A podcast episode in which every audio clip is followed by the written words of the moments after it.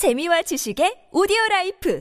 팟빵 안녕하세요. 군사돋보기입니다. 드디어 우리가 독자적으로 개발한 국산 전투기 KF-21 보라매가 곧 있을 초도 비행 시험에 앞서 우리 공군의 안준현 소령이 진행한 지상 활주 테스트 모습을 공개했습니다. 속도를 높일 때는 금방이라도 날아오를 듯한데 최근 현지 시각 7월 5일 미국의 권위 있는 군사 전문지 The War Zone에서도 한국은 현실화되기 매우 어려운 일정을 성공적으로 달성하고 있다고 극찬하고 있습니다. 이번 달 KF-21이 날아오르면 KF-X 사업 선언 이후 21년 4개월 만에 날아오르는 것이 되며 우리나라는 세계 8번째 초음속 전투기 개발 국가가 되는데요. The War Zone의 기사에서는 KF-21 전투기가 구체적으로 어떤 작전 환경에서 어떻게 사용될 것인지에 대해 자세히 다루고 있습니다. 이 기사에서는 KF-21이 5세대 스텔스 전투기로서의 높은 스텔스 성능을 포기하는 대신 무장 탑재량이 크게 제한되는 F-35 5세대 전투기와 함께 미사일 셔틀로 활용될 때 뛰어난 가성비와 전투 효율을 최대한 이끌어낼 수 있을 것으로 보았는데요. F-35는 뛰어난 능력을 발휘하는 만큼 도입비와 운용 비용 모두 천문학적인 수준을 자랑하고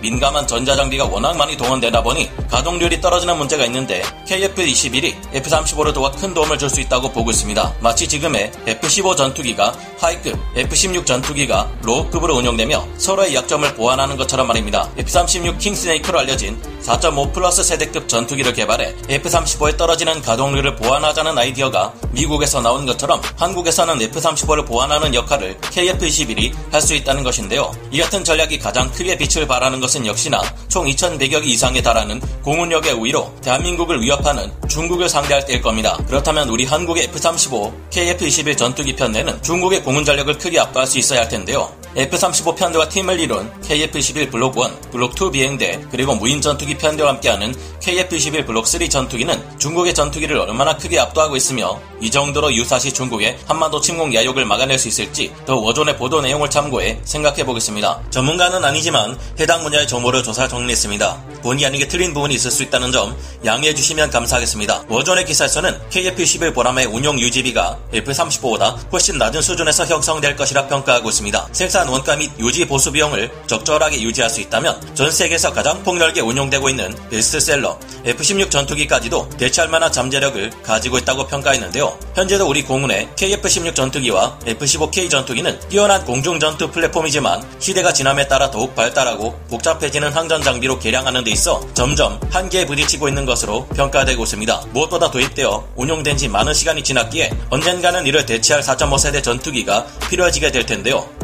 KF-11 전투기가 개량을 거듭하며 120대 이상 양산되어 안정적으로 운용될 경우 충분히 한국 공군의 전력을 끌어올릴 수 있는 강력한 전투기가 될 수 있다는 것입니다. 중국은 자신들이 개발한 J-20을 두고 KF-21을 이길 수 있을 만한 스텔스 성능을 가진 강력한 5세대 전투기라 매번 주장하고 있는데요. 하지만 중국 J-20의 경우 canard라고 하는 보조 날개가 있는데 이는 비행 성능을 향상시켜주는 데는 도움을 주지만 스텔스성에 있어서는 오히려 악영향을 주는 것이 일반적입니다. 일종의 보조 날개 개념인 canard 익은 앞쪽에 있을수록 항공기의 기수를 위로 들어올리기 좋게 하며 이는 곧 조종사가 원할 때 빠르게 반응하도록 만들어 준다는 뜻이 됩니다. 주날개 근처에 canard 익을 둘 때는 AJ-37이 그런 것처럼 추가적인 양력을 만들어내기 좋다는 장점이 있죠. 하지만 이런 canard 익이 스텔스 성능을 강화시키기 위해 RCS 수치를 낮추는 데는 좋지 않은 영향을 줍니다. 정확히는 canard 익 자체가 악영향을 주는 것이 아니라 canard 익과 동체를 연결하는 부분이 RCS를 감소시키는데 악영향을 준다는 연구 결과가 J-20 전투기의 제작사인 청두 항공기 연구소에서 나온 바 있는데요.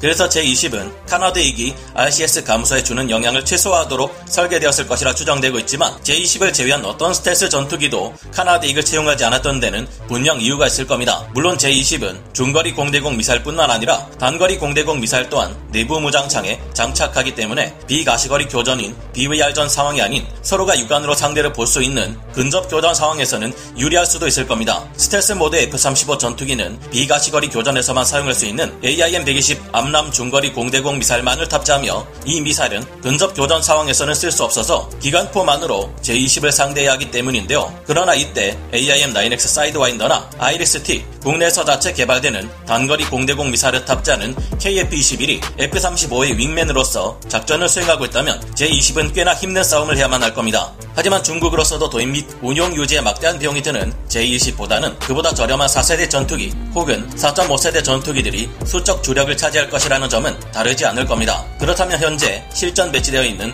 한국과 중국의 4세대 전투기, 4.5세대 전투기를 기준으로 어느 쪽이 더 우세한지 확인해 보면 어떨까요? 자칭 중국판 F-16이라는 J-10 계열의 전투기들, J-15 함재 전투기들과 앞으로 대한민국 공군의 주력 4.5세대 전투기가 될 KF-11 전투기를 비교해 보겠습니다. J-10A는 4세대에 미치지 못하는 성능을 가졌고 그나마 J-10B, J-10C부터 4세대에서 4.5세대 전투기 성능을 지닌 것으로 평가되기에 J-10B로 비교하겠습니다. 중국의 4.5세대 전투기 J-10B의 경우 외형은 이스라엘이 개발하다가 취소한 라비 전투기와 매우 유사합니다. J-10B는 J10A의 개량형인데요. 이전 J10A와 엔진에 공기를 전달하는 공기 흡입구 디자인이 달라졌으며 공기 흡입구 사이에 빈 공간을 없애 효율을 높였습니다. 그로 인해 기체 레이더 반사 면적 RCS 수치를 감소시키는 효과를 얻었고 통상 알려져 있듯이 스텔스 전투기가 아니라 해도 이 같은 RCS 수치 감소는 전자전에 영향을 주기도 합니다. RCS 수치가 낮을수록 전자전 장비를 통해 적의 공대공 미사일을 교란하는데도 더 나은 효과를 발휘하는 것으로 알려져 있는데요. 하지만 F-22를 닮아 4.5세대 전투기 중 RCS 수치가 가장 낮을 것으로 평가되는 한국의 KF-21에 비하면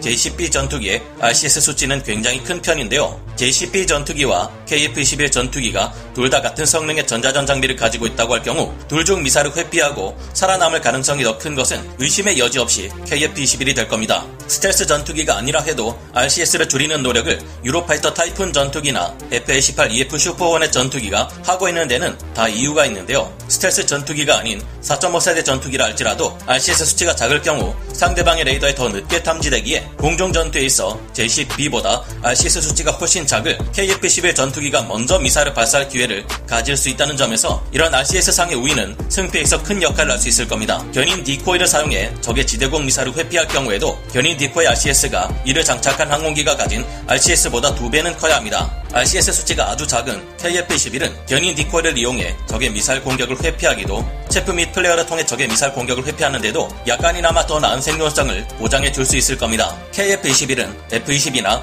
F-35처럼 스텔스 형상 설계가 어느 정도 적용되었고 레이더 반사 면적을 줄이고 전투기 표면에 스텔스 도료인 RAM을 적용해 X밴드 레이더 전파를 흡수할 수 있습니다. 외부의 hardpoint로 무장을 장착하지만 기수 아래에 반매립 무장장에 미사일을 장착해 조금이라도 RCS 수치를 더 낮추려는 노력이 더해지기도 했습니다. KF-21의 RCS 수치가 J-10B보다 훨씬 낮을 것으로 예상되는 것은 이런 조치들이 적용되었기 때문입니다. KF-21은 향후 블록3 개량이 이뤄질 경우 내부 무장창의 장착과 외부 센서들을 내장시키는 등의 추가 개량을 통해 5세대 전투기로의 발전을 목표로 하고 있으며 가오리 X2와 같은 무인기와의 유무인 전투 체계를 구성해 더욱 치명적인 전력이 될 가능성을 가지고 있는데요. 이 같은 유무인 전투 체계를 갖춘 5세대 KF-21 블록 3가 전력화될 경우 수적인 우위를 가진 중국의 공군 전력을 효과적으로 제압하는데 더욱 큰 힘을 발휘할 수 있을 겁니다. KF-21은 쌍발 엔진을 사용하기에 기체로 엔진 하나를 잃더라도 남은 한 개 엔진으로 비행을 지속할 수 있고 한 개의 엔진보다 출력이 높기 때문에 더 많은 무장량을 갖출 수 있다는 장점도 있습니다. 이 점은 중국의 J-10B 전투기나 J-15 함재 전투기도 마찬가지이지만 간과할 수 없는 것이 중국의 전투기들 엔진이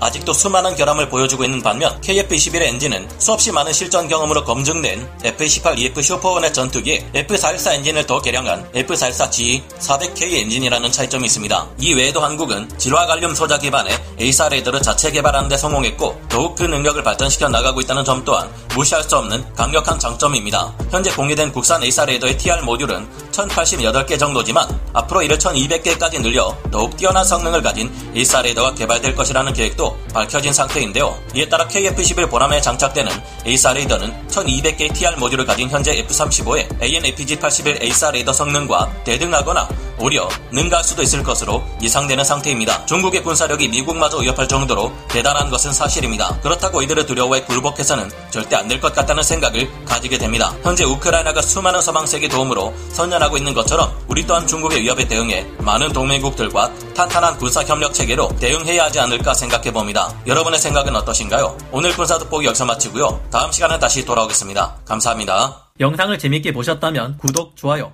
알림 설정 부탁드리겠습니다.